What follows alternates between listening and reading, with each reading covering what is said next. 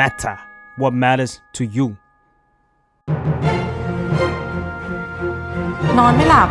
น้ำตาลสูง จะทำประกันได้ไหมเนี่ยอาดาหรือยังเรื่องของผู้ใหญ่ที่มหาลัยไม่ได้สอน สวัสดีค่ะ รายการอาดาวหรือยังนะคะ วันนี้นะคะ เราก็ยังอยู่กันในหัวข้อของประกันนั่นเองค่ะ เรียกได้ว่าจาก episode ที่แล้วนะคะ เนื้อหาเข้มข้นมากเลยนะคะ เราก็ได้เรียนรู้แล้วก็พูดคุยกันไปถึงประกันในรูปแบบต่างๆ แล้วก็พูดถึงการเลือกซื้อประกันฉบับแรกกันไปแล้วด้วยนะคะสำหรับวันนี้เนี่ยเราก็จะมาต่อกันเลยค่ะ หลังจากที่เรามีประกันชีวิตฉบับแรกแล้วเนี่ยแล้วก็มีสัญญาสุขภาพแล้วเนี่ยยังมีสัญญาอะไรอื่น ๆ ที่น่าสนใจหรือควรจะมีอีกบ้าง แล้วก็เราสามารถเลือกซื้อยังไงได้อีกนะคะ วันนี้ก็จะมาพูดคุยกับท่านศาสดาเหมือนเดิมเลยค่ะ หลายครั้งผมก็ต้องยอม trade อย่างนี้นะ หรือยอมทำงานยากที่แบบลูกค้าอยากจะซื้อแล้วพร้อมควักเงินเลยทันที แต่เราต้องกลับมา reset ความคิดเขาใหม่ตั้งแต่ต้น ปรับไอเดียกันใหม่ แล้วทำความเข้าใจกันใหม่แล้วก็สุดท้ายถึงจะไปบรรลุผลอย่างเงี้ยมันก็เป็นภาระหน้าที่อันหนึ่งของตัวแทน ก็ถัดจากสมมติอะเรามีประกันชีวิตและเรามีประกันสุขภาพแบบเหมาจ่ายแล้วค่ะ ถ้าเกิดว่าคือคืองี้ค่ะ คือปางอะ คือไอ้ท็อปิกเรื่องประกันอะปานก็ไปถามถามเพื่อนมาว่าเอออยากจะรู้อะไรกันบ้างอะไรอย่างเงี้ยก็มีคนถามเหมือนกันว่าเออคนที่แบบควรจะเริ่มทำประกันเนี้ยก็บางคนก็มีหมายเซตว่าควรจะทำให้ครบทุกแบบเลยไหมแบบเหมือนกับว่าเออรู้สึกเหมือนกับว่าคือประกันเนี่ยมันเป็นมิติลี้ลับอย่างหนึ่งค่ะ ที่แบบว่าคนอายุเท่าปางเนี่ยยังไม่ค่อยเข้าใจว่าเออ คนเราอะจริง ๆ อะ มันจำเป็นไหมที่ต้องมีครบทุกประเภทเลย หรือเปล่าในวัยแค่นี้อะไรอย่างเงี้ยค่ะอ่า เมื่อกี้ผมเล่าไปว่าจริงๆนอกจากพวกประกันชีวิตเนี่ยไอสัญญาเพิ่มเติมมันมีสุขภาพอุบัติเหตุค่าชดเชยตั้งกี่หมวดก็ไม่รู้โรคร้ายแรงอะไรอย่างเงี้ยเยอะแยะใช่ไหมฮะเอาจริง ๆ เป็นคำแนะนำที่ด้านหนึ่งก็ถูกนะก็คือว่าเออเนี่ยควรจะทำทุกประเภท เพราะว่าเอาเข้าจริง ๆ มันไม่มีใครรู้หรอกว่าความเสี่ยงไหน มันจะเกิดขึ้นก่อนกับเรา ถูกไหมฮะ ผมแนะนำลูกค้าเสมอว่าเฮ้ยถ้าทำนะกระจายความเสี่ยงก็เป็นเรื่องดี เพราะเราไม่มีทางรู้ว่าความเสี่ยงอะไร บางคนไปทำแต่อุบัติเหตุปรากฏโอ้โห คุณเจอโรคร้ายแรง บางคนอัดแต่โรคร้ายแรงโอ้โหสุดท้ายคุณเจออุบัติเหตุ บางคนเจออย่างอื่นแทนอะไรอย่างเงี้ยฉะนั้นเกลี่ยความเสี่ยงเป็นเป็นช้อยที่ดี เป็นช้อยที่ค่อนข้างดีครับ อันนี้เป็นคำแนะนำที่ถูกนะเป็นคำแนะนำที่ถูก แล้วบางคนอาจจะคิดว่า เอ้ย ไม่ทำสุขภาพไปก่อนได้อีกห้าปีค่อยมาซื้อโรคร้ายแรงอะไรอย่างเงี้ยบางทีมันมันก็พูดยากอะบางทีเราก็ไม่รู้ว่าอะไรมันจะมาถึงก่อนระหว่างโอกาสที่คุณจะได้ทำหรือว่าความเสี่ยงที่มันกำลังจะเกิด อย่างเงี้ยแล้วถ้าเกิดว่าสมมติคือเหมือนกับว่าอย่างวัย first jobber อย่างปางค่ะ อาจจะแบบไม่ได้มีงบเยอะหรืออะไรอย่างเงี้ยค่ะ เราต้องประเมินปัจจัยอะไรเกี่ยวกับตัวเองบ้างค่ะ ที่แบบว่า เออ ฉันมีปัจจัยนี้นี้นี้นะเพราะฉะนั้นจริงๆแล้วเนี่ยตัวที่ควรจะแบบ เออ ซื้อเกี่ยความเสี่ยงไว้อะไรยังไงบ้างอะค่ะ โอเค จริง ๆ หลัก ๆ เวลาอย่างถ้าผมสัมภาษณ์ลูกค้า ผมก็จะถามก่อนว่า นอกจากเรื่องสุขภาพแล้วเนี่ย ทุกวันเนี่ยมีภาระหน้าที่ต้องดูแลใครเป็นพิเศษไหม หรือมีแนวโน้มว่าจะต้องดูแลใครเป็นพิเศษไหม อันนี้เป็นส่วนสำคัญในการกำหนดว่าเราจะทำทุนประกัน ที่เกี่ยวเนื่องกับตัวเราเนี่ยประมาณเท่าไหร่ อย่างเช่นสมมุติคุณปรางต้องดูแลคุณพ่อคุณแม่ สมมุติต้องส่งเงินให้คุณพ่อคุณแม่ใช่ไหมครับ อันเนี้ยซึ่งซึ่งสังคมไทยเป็นอย่างนี้นะ เป็นเป็นลักษณะที่ว่าเออ ก็ต้องส่งเงินเลี้ยงดูอะไรอย่างเงี้ย ซึ่งถ้าเป็นลักษณะอย่างนี้ มันแปลว่าการทำประกันหนึ่งครั้งไม่ใช่แค่เรื่องแค่ชีวิตเราแล้วถูกไหมโอ้เพราะชีวิตเรา ถ้าพูดคำสวยๆนะ ชีวิตเราอาจจะกลายเป็นโลกทั้งใบของใครบางคนไปแล้วถูกไหมโอ้โหสวยไหมสวยไหมสวยสวยสวยผมชอบคำนี้นะเพราะผมรู้สึกมันเห็นภาพจริง ๆ นะเพราะว่าสังคมไทยจำนวนมากเนี่ยถ้าลองไปนึกดูดีๆ บางคนนะ ตั้งใจอะส่งลูกมาเต็มที่ใช้ทรัพยากรส่วนตัวใช้เงินเก็บส่วนตัวส่งลูกเรียนจบ เมื่อหมดแล้วปุ๊บเนี่ย ความมั่นคงของชีวิตหลังเกษียณไม่มีเลย กลายเป็นว่า depend on การเลี้ยงดูจากลูกเป็นหลักถูกไหมฮะ ฉะนั้นเนี่ยคำนี้มันเราเห็นภาพเลยว่าเมื่อเราเป็นโลกทั้งใบของใครบางคนเนี่ย การกระทบอะไรสักอย่างกับชีวิตเรานี่มันไม่ได้แค่ตัวเราอะแต่มันคืออีกหลายชีวิตที่อยู่ข้างหลัง ฉะนั้นเนี่ยถ้าเจอเคสแบบนี้ปุ๊บนะ ผมจะต้องเซตทุนประกันให้คนนี้ค่อนข้างสูงเลยต้องมีทุนประกันชีวิตอย่างน้อยคนนี้เกิดอะไรขึ้นนะ ต้องมีเงินสองล้านสามล้านสี่ล้านห้าล้านให้คนข้างหลัง หรือถ้าไม่ได้เกิดกับถ้าสมมติมันไม่ใช่เรื่องชีวิต รวมถึงเรื่องทุพพลภาพด้วยก็ได้ คือถ้าสมมติคนนี้เกิดปัญหาทุพพลภาพปุ๊บ เขาไม่ใช่คนลำเดียวที่ลำบากนะมีอีกสามอีกสองสามชีวิตอย่างน้อยที่ลำบากต่ออ่าฉะนั้นอะของพวกนี้เป็นเรื่องสำคัญมากๆนะครับ จริง ๆ เนี่ยถามว่าโอ้โหต้องโอ้โหอย่างนี้ต้องใช้เงินเยอะมากไหมเพิ่งฉันเพิ่งเริ่มทำงาน คุณปางเชื่อไหมว่าจริงๆเนี่ยภายใต้เงินประมาณสามหมื่นเนี่ยอะอีเวนสองหมื่นห้าก็ได้ผมบีบให้ได้เลยสองหมื่นห้าเนี่ยคุณได้ coverage ทุกอย่างเลยนะตั้งแต่ที่ผมพูดไปประกันตลอดชีพเหมาจ่ายเลี้ยงดูทุกคน มันทำได้หมด แต่คุณต้องไปเกลี่ยมันให้ได้ระดับที่พอดีพอดีอืมแบบไม่น่าเกลียดด้วย อันนี้พูดเลยเกลี่ยได้ เกลี่ยได้ ย้ำอีกครั้งหนึ่งว่าไม่ต้องไปโฟกัสเรื่องเวลาทำประกันนะฮะอย่าหลงกับคติเรื่องการทำไอ้สะสมทรัพย์นะหรือลดภาษีมากเกินไปนะ ถ้าคุณตัดช้อยตรงนั้นออกไปก่อนนะแล้วคุณไปทำ protection ส่วนพวกนี้ให้ครบนะ ในเงินแค่ประมาณสองพันห้าหรือแม้แต่สามหมื่นเนี่ยคุณได้แบบ coverage ที่ดีมาก cover ได้หลายล้านด้วยซ้ำไป เหลือเชื่อไหมว่าได้หลักหลายล้านด้วยนะ ไม่ใช่ล้านเดียวด้วย จากจากจากสองหมื่นห้าจากสองหมื่นห้ามันเด้งได้ไปหลายล้านอะ ถ้าเราลืม mindset เดิมเกี่ยวกับประกันเราไปก่อนนะครับ เออ นั่นแหละโอ้ทำได้ค่ะคำถามคือว่าแล้วต้องทำทุนเท่าไหร่ถึงจะพอใช่ไหมประมาณว่าเขาควรจะเกลี่ย แล้วเราควรจะเลือกอะเกลี่ยยังยังไงไง ส่วนตัวผมให้ความสำคัญ primary คือทุนชีวิตลำดับลงมาคือทุพพลภาพ แล้วก็โรคร้ายแรง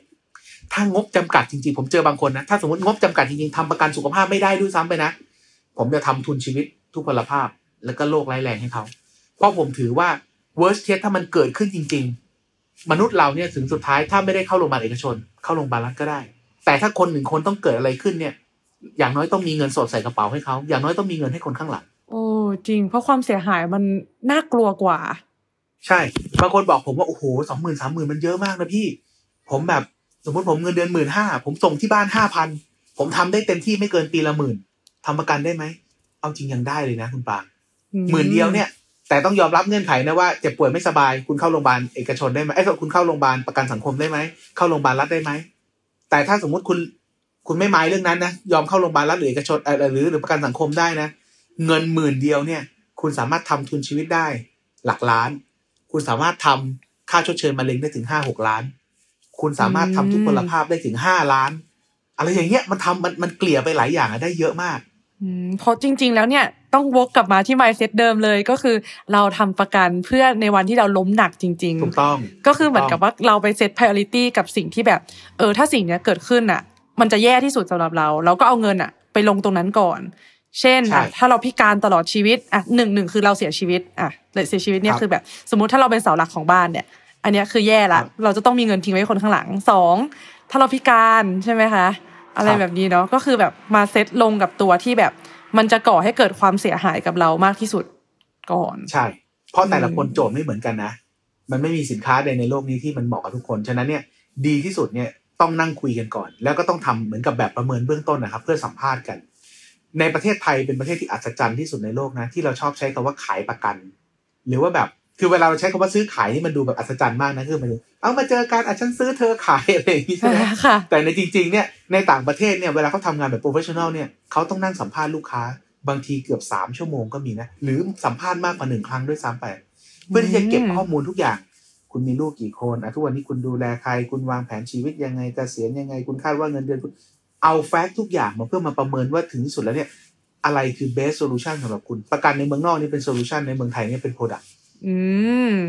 อืม mindset เปลี่ยนเลยอะคำว่า product กับ solution เนี่ย อย่างของอเมริกาเนี่ยไอ้วิธีการที่ใช้วิธีการสัมภาษณ์ แล้วก็วางแผนก่อนเสนอขายเนี่ยเขาทำมาหกสิบปีแล้วนะครับโอ้เมืองไทยเพิ่งเริ่ม เมืองไทยเพิ่งเริ่มได้ไม่กี่ปี ที่เขาอืมที่คุณปรางสังเกตดูตอนหลังมันจะมีคำว่าที่ปรึกษาทางการเงินเห็นไหมหรือที่ค่ะปรึกษาวางวางแผนชีวิตอะไรก็ตามที่จะไม่ใช้คำว่าประตัวแทนประกัน ในด้านหนึ่งคนก็จะบอกเอ้ยนี่มัน rebrand หรือเปล่า ไม่ให้เป็นตัวแทนประกันให้ไปเป็นที่ปรึกษา แต่จริงๆมันมีมิติมากกว่านั้นก็คือกระบวนการทำงานมันต่างกันอืมที่ปรึกษาทางการเงินเราจะสัมภาษณ์เก็บข้อมูลลูกค้า แล้วถึงทำแผนเพื่อจะเสนอ แล้วมันจะ include ของพวกนี้ทั้งหมดเลย Product ประกันทั้งหมดเลยแล้วก็บอกว่าจากการประเมินคุณแล้วนะครับรายได้คุณอยู่ประมาณนี้ คุณจะต้องมีโรคร้ายแรงประมาณกี่เท่าของรายได้ มีทุพพลภาพกี่เท่าของรายได้ มีความคุ้มครองชีวิตกี่เท่าของรายได้ แล้วครับแล้วนี่คือ solution ของคุณทั้งหมดครับเนี่ยเขาทำกันแบบนี้เลยโอ้อืมเพราะจริง ๆ เนี่ยมันไม่ใช่สิ่งที่แบบ มันไม่ได้เป็นกล่องกล่องหนึ่งที่เราแบบจิ้มชี้ได้เลยใช่แต่ว่ามันจริง ๆ มันเป็นคำตอบที่ถูก customize สำหรับชีวิตแต่ละคนจริงถูกต้องถูกต้อง มันสามารถเป็น solution ที่ tailor-made ได้เลยอะอืมๆอืมค่ะ ทีนี้นอกจากอะเราการเกลี่ยของเราแล้วเนี่ยที่เราบอกว่าเออเนี่ย เราจะเอาไปลงกับอะไรที่มันแบบเออพอมันล้มแล้วมันจะเจ็บที่สุดแล้วเนี่ย มีอีกอันหนึ่งครับที่ปางว่าสำคัญแล้วก็ ปางเองก็อยากรู้ด้วย คือปางไปเจอครับเคสมาค่ะ ว่าแบบอย่างเพื่อนปางอย่างเงี้ย อายุเท่ากันนะคะ แต่ว่าแบบปีที่แล้วอะจะไปเรียนต่างประเทศ แล้วดันแบบครับต้องต้องไปเอ็กซเรย์ปอดใช่ไหมคะแล้วดันไปเจอว่าตัวเองอะเป็นครับวัณโรคอืมครับเอออันนี้ก็น่ากลัวมากแล้วทีเนี้ยมันก็เลยทำให้ปางได้รู้ว่าอ๋อประกันบางประเภทอะ มันก็มีข้อห้ามของมันอยู่ แบบว่าครับเอาตั้งแต่เบสิกเลยก็ได้ค่ะว่าแบบเออสมมติถ้าสิ่งเนี้ยเคยเกิดขึ้นกับเราแล้วอะเราจะทำประกันประเภทนี้ไม่ได้แล้วนะ อะไรแบบเนี้ยค่ะครับมันมีข้อห้ามหรือข้อควรระวังอะไรตรงนี้บ้างไหมคะอะจริงๆหลักการประกันทั่วไปง่าย ๆ เลยก็คือว่า เราประกันในสิ่งที่ยังไม่เกิด อะไรที่เกิดขึ้นมาแล้วเราไม่ได้ประกันเหมือนกับ ถ้าเทียบกับประกันรถยนต์ก็คือว่าอ่าเวลาเราเฉียวชนใช่ไหมครับถ้าเรามีแผลเฉียวชนที่รถเนี่ยแผลไหนที่เคยเฉียวชนมาแล้วเนี่ยไปทำประกันปุ๊บเจ้าใหม่จะไม่คุ้มครองอืม ถ้าเรายังไม่ได้ซ่อมให้เสร็จนะ ถ้ายังไม่ได้ซ่อมให้เสร็จนะจะไม่คุ้มครองถูกไหมฮะในด้านของประกันสุขภาพก็เหมือนกัน อะไรก็ตามที่เป็นสิ่งที่เคยเกิดขึ้นมาแล้ว และสามารถก่อให้เกิดผลเลื้อรังได้ ถ้าคุณไม่ฟิกอิทให้เสร็จแล้วเนี่ยให้ให้แบบหายไปแล้วเนี่ย เราจะไม่คุ้มครองมันเลย เราจะเรียกสิ่งนี้ว่า pre-existing condition หรือลักษณะที่คุณอะเขาเรียกอะไร เงื่อนไขที่มันเกิดขึ้นมาก่อนอะอย่างเช่น สมมุติเคสของผู้หญิงแล้วกันของผู้หญิงนี่จะเกิดง่ายที่สุดเลย ก็คือ บางคนไม่เคยทำการสุขภาพเลยอะที่ทำงานซื้อแพ็กเกจตรวจสุขภาพอย่างดีให้เลยนะโอ้โหเช็ค หมดเลยตรวจเลือด ตรวจอ่ามะเร็งเต้านมมะเร็งปากมดลูก ละเอียดมาก ปรากฏพอไปตรวจเจอปุ๊บเจอว่าคุณมีซีสต์มีถุงน้ำมีแคลเซียมอะไรก็ตามที่ในส่วนของหน้าอก ซึ่งมันเป็นภาวะมันมันเกิดขึ้นได้ในภาวะปกตินะครับ ผู้หญิงก็เจอกันโดยทั่วไปนะครับ แต่พอคุณเจอแล้วคุณมี medical record ปุ๊บเนี่ยแล้วคุณมาทำประกันเนี่ยประกันจะ exclude ส่วนนี้ไปเลย คุณจ่ายเบี้ยประกันเท่ากับคนอื่นนะ แต่เมื่อคุณมี medical record ปุ๊บคุณโดน exclude ไปหมดเลย บางคนเนี่ย เจอถุงน้ำทั้งในมดลูก เจอทั้งเต้านมอย่างเงี้ย ถูกยกเว้นสองส่วน ซึ่งจริง ๆ ในแง่หนึ่งเนี่ยมันเป็น risk ที่เกิดขึ้นพวกมะเร็งเต้านมหรือมะเร็งปากมดลูกนี่เป็น risk ที่เกิดขึ้นได้ง่ายมากในผู้หญิงถูกไหมคือจะเรียกว่าง่ายมากเป็น risk ที่เกิดขึ้นได้โดย โดยไม่ยากเย็นในผู้หญิงแล้วกันค่ะแต่เมื่อคุณไม่ได้ทำประกันเสียก่อน แล้วคุณไปตรวจเช็คอัพร่างกายละเอียดแล้วคุณเจอเนี่ย บริษัทประกันก็ต้อง exclude มันออกไป และเป็นเรื่องน่าเสียดายมาก ผมเสียดายมาก อืมซึ่งเหมือนกับว่ามันไม่ใช่แค่เหมือนกับว่าปางอะเคยได้ยินว่าแบบ อะมันจะมีโรคหนึ่งสองสามสี่ห้าที่แบบครับถ้าเป็นแล้วจะทำประกันนี้ไม่ได้อะแต่อันนี้คือหมายถึงว่าสมมติอะถ้าเกิดเท้าเคยเจ็บ หรือว่าแบบเคยเจ็บผ่าขาอย่างเงี้ย ก็ก็เกี่ยวด้วย คือถ้ามันเป็นเล็กน้อยหายได้ไม่มีปัญหาครับ เช่น ท้องสงท้องเสียอ่าไข้หวัดอะไรก็ตามที่มันเป็นแล้วมันจบมันไม่มันไม่โครนิคลมันไม่เลื้อรังต่อเนื่องมาเนี่ยไอ้ พวกนี้ถือว่าไม่เป็นไรถือว่ามันเกิดขึ้นแล้วจบไป แต่ถ้าโรคอะไรก็ตามที่มันมีภาวะเกิดขึ้น สืบเนื่องเรื้อรังได้ มันจะต้องถูกเอามาอินคลูดในการพิจารณาอินคลูดในการพิจารณาเนี่ยส่งผลได้สองสามแบบขึ้นหนึ่งเมื่อประเมินแล้วว่าอันนั้นเนี่ยสามารถตัดออกได้เป็นส่วนๆเขาจะ exclude อันที่สองเนี่ยค่ะถ้ามันส่งผลต่อองค์รวมองค์รวมเพิ่มเบี้ย อันที่สามคือไม่รับประกันอะ exclude คืออะไร อย่างเช่น สมมุตินะครับ อย่างเช่นเต้านมที่ผมยกตัวอย่างแล้วใช่ไหม เต้านมมดค่ะลูก หรือที่เป็นอะไรที่เป็นส่วนส่วนอะสมมติหูข้างซ้ายได้ยินไม่ดีอะมีการไปตรวจมาแล้วแล้วเจอว่าเป็นอย่างนี้ คุณก็ถูกยกเว้นไปเลย เพราะมันไม่ส่งผลกระทบต่อองค์รวมมันเป็นแค่อวัยวะส่วนนั้นใช่ไหมครับ อะไรที่ส่งผลกระทบต่อองค์รวม เช่น ถ้าคุณมีค่าไขมันสูงคอเลสเตอรอลสูง หลายคนผู้หญิงตัวเล็กๆผอมๆปรากฏว่าตรวจอ่าสุขภาพประจำปีของสำนักงานเฮ้ยคอเลสเตอรอลสูงน้ำตาลเกินคอเลสเตอรอลสูงน้ำตาลเกินเนี่ย คุณอาจจะถูกเพิ่มเบี้ยได้ถึง50%หรือ100%ในโอ้ my god ใช่ ฉะนั้นแล้วถามว่าปัจจุบันคอเลสเตอรอลเกินเนี่ยมันเกิดขึ้นได้ยากไหมไม่เขาเจอการกิน การกินชาบูบุฟเฟ่ต์การกินขนม ไม่ยากไม่ยากหนูเกินแล้ว หนูน่าจะเกินแล้วพระเจ้า ไปดูม่นะดีๆแล้วไอ้ไขมันนี่ยังพอคุยกันได้บ้าง แต่ถ้าน้ำตาลเข้าภาวะเกือบๆหรือชนเบาหวานเมื่อไหร่ คุณอาจจะทำประกันสุขภาพไม่ได้ทั้งชีวิต โอ้โห หลายคนไม่รู้นะ เบาหวานทำประกันสุขภาพไม่ได้ บางคนเจอเบาหวานตั้งแต่อายุ26 27 ทั้งชีวิตคุณทำประกันสุขภาพไม่ได้โหแล้วระดับน้ำตาลบางพูดเลยนะคะ ว่าเป็นเรื่องที่ประมาทไม่ได้เลย เพราะว่าเพื่อนใช่ปางในแก๊งเนี่ยครับก็คือสูงแบบเห็นตัวเล็กอืมๆคือระดับน้ำตาลสูงกันแทบทุกคนเลยใช่และความพีคอะแล้วถ้าในผู้ชายมีอะไร ผู้ชายที่ชอบเล่นเวทออกกำลังกายจัดจัดๆวิ่งเทรลวิ่งอ่าอะไรนะมาราธอนหลายคนค่าไตจะสูงกว่าปกติ เพิ่มเบี้ย50%นะครับ ถ้ามีผลตรวจแล้วเนี่ย โอ้โห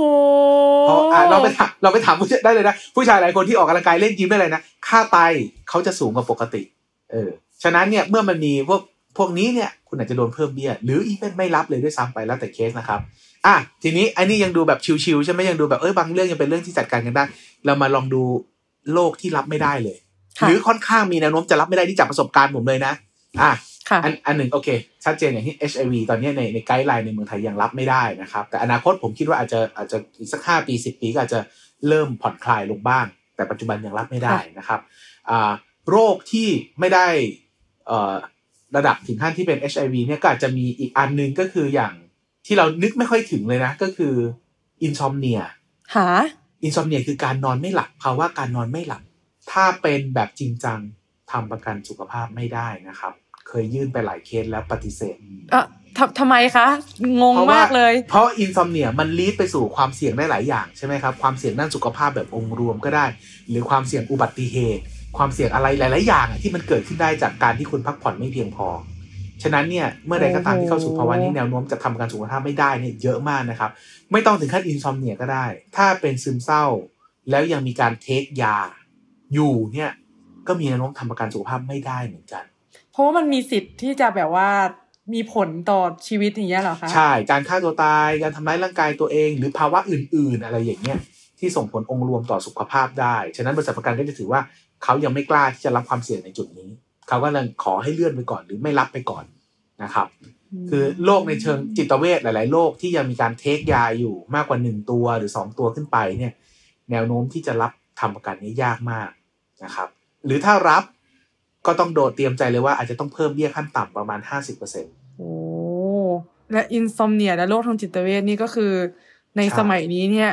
ใช่ก็คือมันเป็นภาวะที่กัเยอะมันเป็นมากมันเป็นโลกแห่งยุคสมัยอะถูกไหมฮะ สมัยนี้ผมคิดว่าคนจำนวนมากเราเราเริ่มมีทัศนคติที่ดีเปิดกว้างในการ consult แพทย์ ในเรื่องทางจิตเวชค่ะค่อนข้างเยอะ ฉะนั้นเนี่ยแน่นอนเมื่อมี medical record แล้วเนี่ยมันก็ทำให้การทำประกัน ซึ่งต้องพิจารณาจากประวัติทางการแพทย์เนี่ยเป็นไปได้ยากมากขึ้นทุกที ผม เลยบอกใครหลายคนว่าประกันเป็นอย่างนี้คุณต้องทำให้เร็วที่สุดนะโดยเฉพาะประกันสุขภาพนะ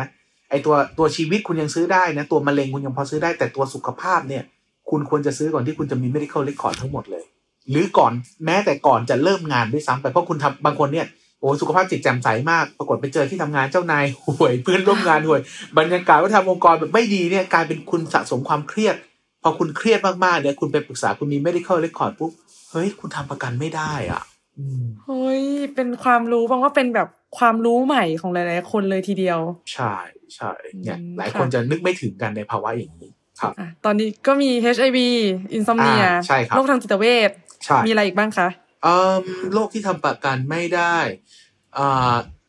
โลหิตจาง คือโอเคทาลัสซีเมียเนี่ยอ่าหรือโลหิตจางเนี่ยมันก็เกิดขึ้นได้ค่อนข้างเยอะ อันเนี้ยปกติทำประกันได้นะครับ แต่จะมีบางภาวะที่ถ้าคุณเป็นต่อเนื่องกันไป มันอาจจะทำให้ม้ามคุณมีลักษณะโตผิดปกติมากกว่าอ่ามากกว่าทั่วไปเนี่ย อันเนี้ยก็มีเหมือนกันที่ถูกปฏิเสธอืมอืมและบางคนไม่เคยรู้มาก่อน มารู้เมื่อที่ทำงานซื้อแพ็กเกจให้แล้วคุณไป ultrasound abdomen คือช่องท้องทั้งหมดเนี่ยแล้วคุณก็ไปเจออย่างเงี้ยคือบางอย่างเนี่ยก่อนคุณจะตรวจเจอเนี่ยคุณไม่เคยรู้อะไรมาก่อนเลยที่คุณทำได้นะแต่พอเมื่อคุณไปตรวจเนี่ย คุณกลายเป็นทำไม่ได้ไปซะเฉยๆก็มีอืมอะไรที่ทำไม่ได้อีก น้ำหนักเกินนะครับ ถ้า BMI เกินประมาณสัก40เนี่ยคุณทำประกันยากมากแหละไม่ต้อง40ก็ได้สักประมาณ30สามสิบหกสามสิบเจ็ดนี่คุณจะเริ่มทำยากคุณต้องโดนเพิ่มเบี้ยแล้วล่ะเกินสามสิบสองนี่คุณเพิ่มเบี้ยประมาณห้าสิบเปอร์เซ็นต์ละอืมโอ้โห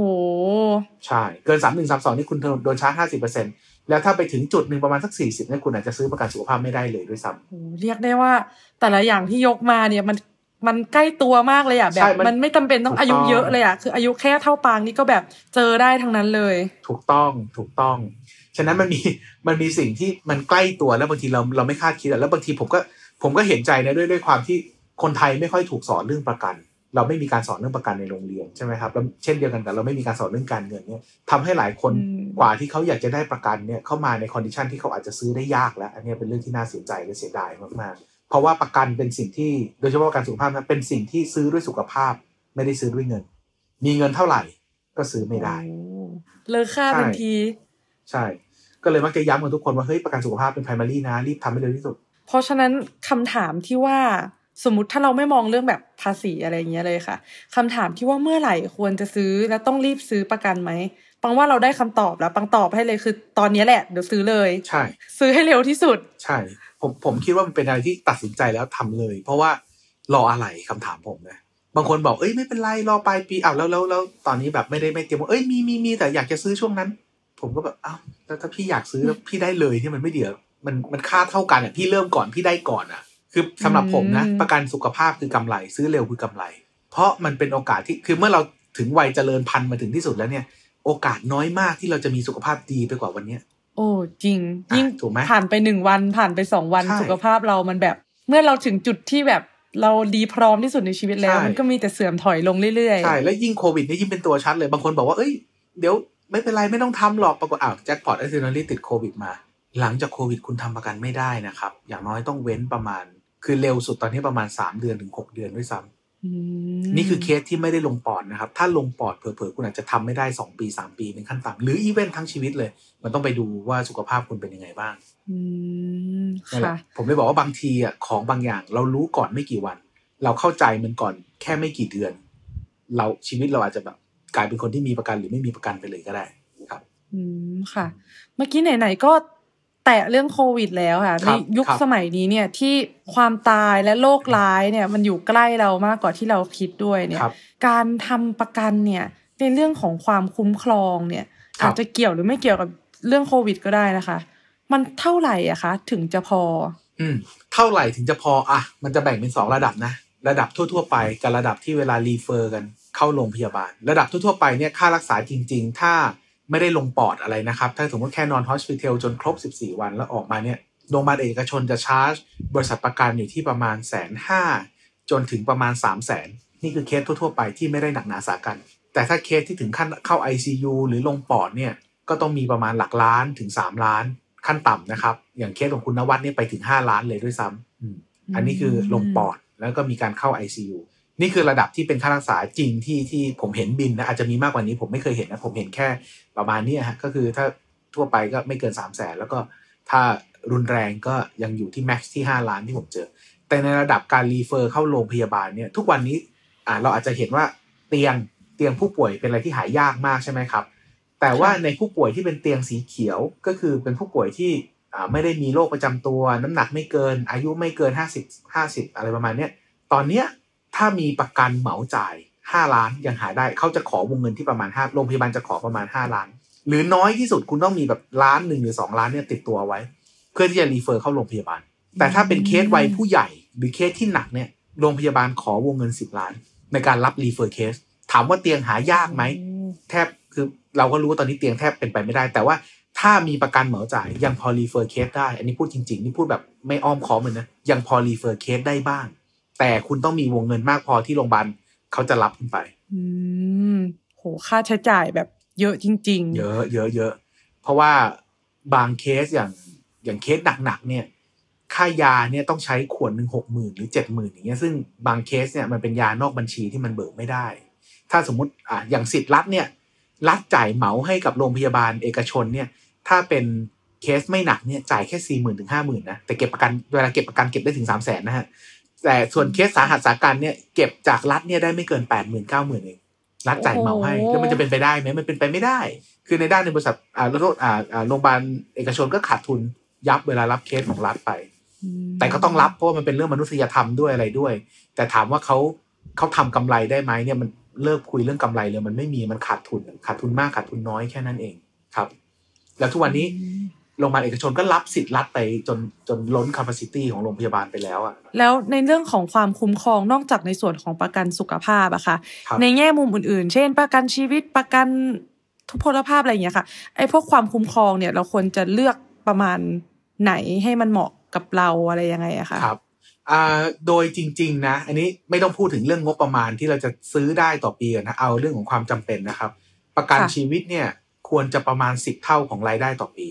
สิบเท่าของรายได้ต่อปีใช่หรือน้อยที่สุดคือเจ็ดเท่า อันนี้คือน้อยมากๆของรายได้ต่อปีนะครับอืมค่ะ เพื่อที่ว่าอะไรเพื่อที่ว่าถ้ามันเกิดอะไรขึ้นกับตัวเรา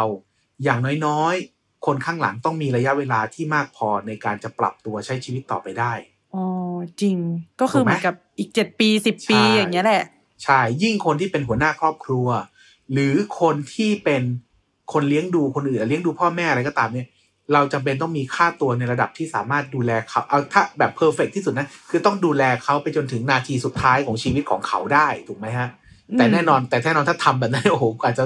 คุณไม่ต้องกินข้าวเลยคุณต้องเอาเงินทั้งหมดมาซื้อประกัน ซึ่งมันก็คงเป็นไปไม่ได้ ฉะนั้นเขาก็เลยบอกว่าค่ะระดับที่มันพอเป็นไปได้ ที่เราจะทำก็คือประมาณเจ็ดเท่าของรายได้เรานะครับ ก็คือสมมุติเรามีรายได้อะสมมุติเรามีเงินเดือนสามหมื่นต่อปีอะสองสามหมื่นต่อเดือน ปีละสามแสนหก เราก็ต้องมีประกันเจ็ดเท่าก็ประมาณเกือบเกือบสามล้านโดยประมาณอะไรอย่างเงี้ยอืมเพื่อจะ cover ทั้งหมดได้สามล้านสี่ล้านประมาณนี้เพื่อจะ cover คนข้างหลังได้ แต่ถ้าสมมุติในค่ะเคสที่เราไม่ต้องดูแลใครเป็นพิเศษ อันนี้ก็สามารถปรับลดเหลือจะมีนิดหน่อยในเชิงสัญลักษณ์ก็ได้เช่น สมมติโอ้ยพ่อแม่เราฐานะดีอยู่แล้ว ที่บ้านเราเขาสบายอยู่แล้วเขาเป็นข้าราชการเขาเกษียณได้อยู่แล้ว ก็อาจจะไม่จำเป็นต้องมีเยอะขนาดนั้นแล้วก็มีแค่พอประมาณในเชิงสัญลักษณ์ว่าเราอยากจะให้เขาเท่าไหร่ใช่ไหมครับ ทีนี้ในส่วนของเรื่องของโรคร้ายแรงก็เหมือนกันโรคร้ายแรงเนี่ย ก็อ้างอิงไว้โดยที่ประมาณ 7 ปีเช่นกัน เขาบอกว่าเวลาคนหนึ่งคนเจอโรคร้ายแรงเนี่ย มันจะกระทบการทำงานบางครั้งช่วงปีแรกหรือ 2 ปีแรกอาจจะทำไม่ได้เลยโดยสิ้นเชิง หรือหลังจากนั้นแม้จะกลับมาทำได้ แต่ความสามารถก็จะทำได้ไม่เท่าเดิมใช่ไหมครับบางคนแบบโอ้โหรักษามะเร็งเนี่ยอาจจะหายไปเลย 3 ปีรักษากลับมาแล้วเนี่ย ปรากฏอ้าวที่ทำงานเดิมตำแหน่งฉันไม่อยู่แล้ว หรืองานเดิมฉันอาจจะกลับไปทำไม่ได้เหมือนเดิมแล้ว ฉะนั้นก็ต้องมีประมาณ 7 เท่าของรายได้ต่อปีเหมือนกัน เพื่อที่จะ cover ค่าใช้จ่ายหรือการปรับตัวของตัวเองนะครับอืมส่วนทุกพลภาพเนี่ย perfect ที่สุดคือ10เท่าของรายได้ต่อปีค่ะครับ เพราะว่าทุกพลภาพเนี่ยทำไมมันมากกว่าโรคร้ายแรงเพราะมันไม่ใช่แค่การดูแลตัวเองอย่างเดียว แต่บางครั้งทุกพลภาพเนี่ยคุณต้องมีค่าใช้จ่ายอื่นๆเสริม เช่น เรื่องของจ้างคนมาดูแลคุณใช่ไหมหรือว่าคุณจะต้องมีบางคนต้องถึงขั้นฟีดอาหารอ่าคุณอาจจะมีความเสี่ยงอย่างอื่นที่มันเกิดขึ้นมากกว่า ฉะนั้นเนี่ยทุกพลภาพเนี่ย โดยหลักๆ ก็จะตีว่าประมาณสิบเท่า ก็อย่างเช่นสมมติมีรายได้ปีละล้าน ก็ทำทุกพลภาพสิบเท่าก็คือสิบล้าน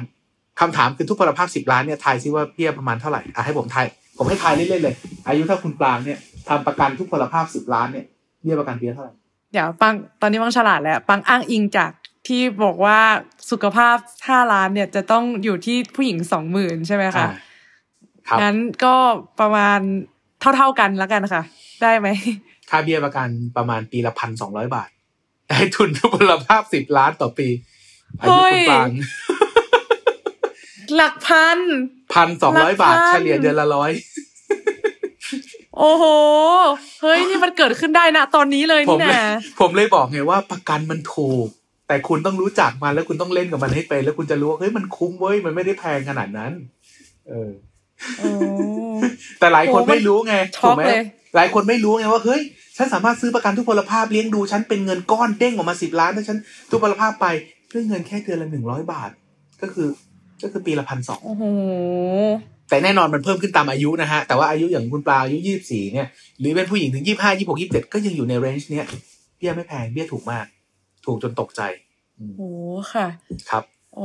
ไหนๆก็มาคุยเรื่องเบี้ยแล้วค่ะครับเมื่อกี้คือบอกว่าปัจ จัยที่มันทำให้เบี้ยเนี่ยจ่ายถูกจ่ายแพงเนี่ยอะถ้าเกิดไปอย่างสุขภาพเนี่ยก็คืออะมันมีเรื่องของปัจจัยเรื่องสุขภาพเข้ามาเกี่ยวข้องว่าเออเบี้ยมันจะแพงขึ้นกว่าด้วยนะอะไรอย่างเงี้ยค่ะถ้คุณไม่ standard ถ้าสุขภาพไม่ standard อืมถ้าสุขภาพไม่ standard แต่เบี้ยเนี่ยมันก็ผันแปรตามอายุด้วยถูกไหมคะ ใช่ครับ มันจะเพิ่มคือเบี้ยประกันจริงๆมีสองแบบนะ แบบค่ะแรกคือจ่ายแพงแต่คงที่ตลอดไป อันเนี้ยเดี๋ยวเราจะได้อาจจะได้พูดกันในตอนที่สองเขาเรียกว่าประกันแบบยูนิตลิงนะครับ คือประกันควบการลงทุน มันเป็นประกันที่เก็บเบี้ยคุณมาเกินตั้งแต่คือมันเหมือนกับบังคับให้คุณจ่ายแพง แล้วแบ่งเงินคุณไปลงทุน แล้วก็ไปดูแลคุณในวันที่คุณอายุมากขึ้น มันจะช่วยในเรื่องของการให้คุณจ่ายเบี้ยคงที่ อันนั้นคือ อันนั้นคืออีกแบบหนึงเดี๋ยวค่อยคุยกัน แต่ไอแบบประกันทั่วๆไปที่เราเริ่มต้นทำสำหรับ first jobber เนี่ยหรือสำหรับคนที่กำลังเข้าสู่วัยเป็นผู้ใหญ่เนี่ยก็คือเบี้ยประกันที่เขาเรียกว่าเบี้ยเหมือนกับเบี้ยจ่ายทิ้ง เบี้ยที่เราจ่ายเพื่อแลกความคุ้มครอง อันเนี้ยมันจะค่ะขยับเพิ่มตามช่วงอายุไปเรื่อยๆ แน่นอนว่าวันเนี้ยมันก็ยังถูก แต่วันที่อายุประมาณห้าสิบ ห้าสิบห้าหกสิบอันนั้นอะเบี้ยก็จะเริ่มแพงขึ้นมากแล้วโอ้แล้วมันปรับทุก ๆ แบบสมมติยี่สิบสามสิบสี่สิบอย่างนี้ปะครัคะบหรือว่า มันปรับทุกห้าปี ปรับเมื่ออายุเราชนด้วยเลขหนึ่งและเลขหกเช่น วันนี้เราอาอ่าคุณปลาอายุยี่สิบสี่ก็จะเป็นเอาแล้วยี่สิบสี่ยี่ห้าเบี้ยเท่ากัน พอยี่หกค่ะเบี้ยจะปรับ step หนึ่งพออายุสามสิบเอ็ดก็ปรับอีก step หนึ่งโอเคค่ะ ใครอายุน้อยกว่า 26 นะคะ ตั้งสตินะคะ รีบไปหาข้อมูลนะคะ แล้วราคามันจะต่างกันมากไหมคะ แบบ ในการปอ่ารับในช่วงที่อายุยังน้อยเนี่ยมันไม่ต่างกันมากครับ มันต่างกันเล็ก ๆ น้อยๆมันจะไปแพงจริงๆหลังอายุหกสิบถ้าเราเฉลี่ยแบบเป็นเป็นพะอ่าเป็นกราฟนิ่งๆเลยนะว่าตั้งแต่วันเนี้ยอายุตั้งแต่ยี่สิบกว่าเนี่ยไปจนถึงอายุหกสิบเนี่ยปรับขึ้นประมาณปีหนึ่งสี่เปอร์เซ็นต์โดยประมาณ โดยประมาณนะครับ โดยประมาณสามสี่เปอร์เซ็นต์ประมาณเนี้ยครับ ผมเคยนั่งพลอตอยู่ค่ะครับแล้วสมมุติถ้าเกิดว่าปางสมมติปางอะซื้อ ประกันสุขภาพในวันนี้ แล้วเสร็จปุ๊บครับจู่ๆปางเจอโรคเนี้ยค่ะ แล้วครับหลังจากนั้นอะเบี้ยประกันอะมันจะต้องจ่ายเพิ่มแบบบวกห้าสิบเปอร์เซ็นต์อะไรอย่างงี้ด้วยปะคะไม่หอว่าครับ ไม่ต้องเรานับ condition นับวันที่ทำณวันที่ทำประกันเป็นเกณฑ์เราถือว่าว่าณวันที่คุณทำประกันกับเราเนี่ย คุณสุขภาพ standard เราจะถือเอาสุขภาพคุณณวันนั้นนะเป็นเกณฑ์ตลอดไป แล้วเราก็โอ้โหงั้นก็จะไม่คือใช่ ต้องทำในวันที่สุขภาพที่ดี ถูกต้องถูกต้อง มันเลยเป็นเหตุผลที่ผมย้ำกับทุกคนว่าเฮ้ยคุณซื้อให้เร็วที่สุดเถอะเพราะคุณนั้นโคตรโชคดีเลยอืมโ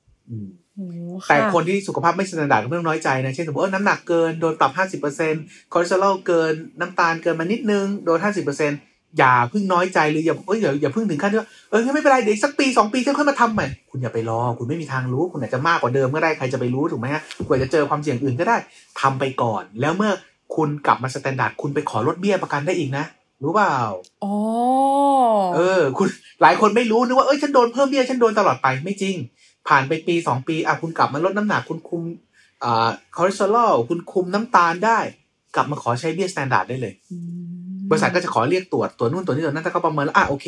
หรือเต็มที่เขาก็จะบอกว่าเออขอดูอีกปีนึงแต่โดยส่วนมากก็จะให้นะครับ ถ้าพ้น 2 ปีแล้วเนี่ยยังไงก็ได้ 2 ปีปุ๊บเนี่ยกลับมา standard ปุ๊บลดค่าเบี้ยให้ แล้วหลังจากนั้นเขาจะไม่ขอดูสุขภาพคุณอีก หลังจากนั้นคุณอาจจะพุ่งกลับไปหนักกว่าเดิมอะไรก็ตามไม่สนแล้วเพราะเขาถือว่าคุณกลับมาสุขภาพ standard แล้วฉันใช้เกณฑ์ standard ที่สุดของคุณนี่แหละ ณวันที่ทำประกัน ณวันที่มาแถลงเนี่ย เป็นเกณฑ์ครับโห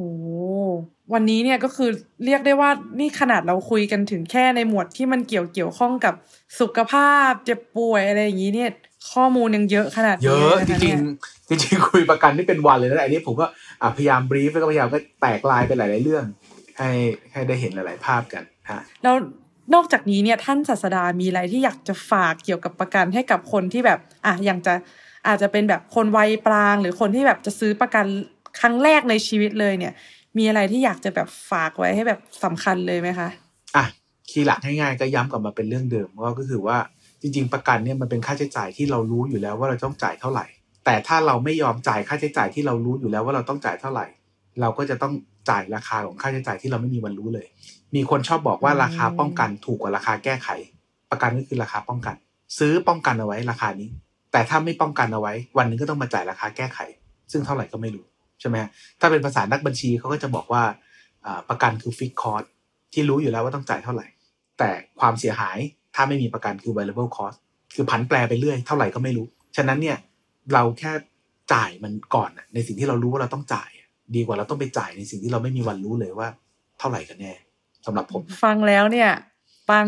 รู้สึกเลยว่าหลังจากที่อัด ตอนนี้เสร็จอะปางจะต้องลุกแล้วแล้วไปเช็คแล้วว่าตอนเนี้ย ตัวเองอะมีประกันอะไรอยู่ครับโอ้โหเรียกได้ว่ามันเป็นเรื่องที่แบบคือหลาย ๆ คนอาจจะคิดว่าชีวิตเรามีหนึ่งสองสามสี่นะ แล้วก็รู้สึกว่าประจะประกันเนี่ยมันเป็นอะไรที่ออปชั่นอลมาก แต่จริง ๆ แล้วเนี่ย มันแอบเป็น requirement ที่สำคัญมากเลยนะคะ ในชีวิต เพราะว่าเราอย่างที่ท่านบอกเลยค่ะว่า เราทุกคนชอบคิดว่าเราอะโชคดีอืม ซึ่งมันเป็นแบบจิตวิทยาของมนุษย์เลยอะที่เราจะคิดว่าเออเราไม่มีทางสวยเราไม่มีทางเป็นคนคนนั้นหรอกที่จะแบบเจอกับเรื่องร้ายๆอะไรอย่างเงี้ยแต่จริงๆแล้วเนี่ยการที่เราสามารถ manage สิ่งนี้ได้ให้มันแบบอยู่ในการควบคุมมันก็คือการควบคุมโชคร้ายให้มันอยู่ในมือเรานั่นแหละว่า เออ ต่อให้มันเกิดขึ้นน่ะ เราก็จะยังสามารถที่จะแบบเดินหน้าต่อไปกับชีวิตได้จริง ๆ ใช่ใช่ใช่วันนี้ก็เรียกได้ว่า เต็มที่มากๆเลยกับประกันทั้งหลากหลายนะคะ เดี๋ยวยังไงในอนาคตอันใกล้เนี่ยเดี๋ยวยังไงจะต้องได้มาพูดคุยกันอีกแน่นอนเพิ่มเติมเพราะว่าวันนี้เนี่ยเราแบบเรียกได้ว่าเป็นการแตะแบบพื้นฐาน แล้วก็เป็นคำแนะนำสำหรับคนที่ต้องการที่จะซื้อประกันตัวแรก หรือคนที่มีประกันอยู่แล้ว แล้วอยากจะแบบต้องลุกขึ้นไปเช็คณตอนนี้เลยว่า เราเนี่ยมีประกันอะไรอยู่แล้วก็ จะทำยังไงต่อไปแล้วต้องรีบไปซื้อตัวไหนเป็นออปชันเพิ่มเติมนะคะ วันนี้ก็ต้องขอบคุณท่านศาสดามาก ๆ เลยค่ะ ที่มาให้ความรู้เรื่องประกันยิวันดีครับขอบคุณนี้มากครับขอบคุณครับ ค่ะ วันนี้ก็สุดท้ายก็อย่าลืมติดตามฟังอดาหรือยังได้ทุกวันจันทร์ทาง Spotify Apple Podcast YouTube และทุกช่องทางของ The Matter Podcast นะคะ วันนี้สวัสดีค่ะ สวัสดีครับ สวัสดีครับครับ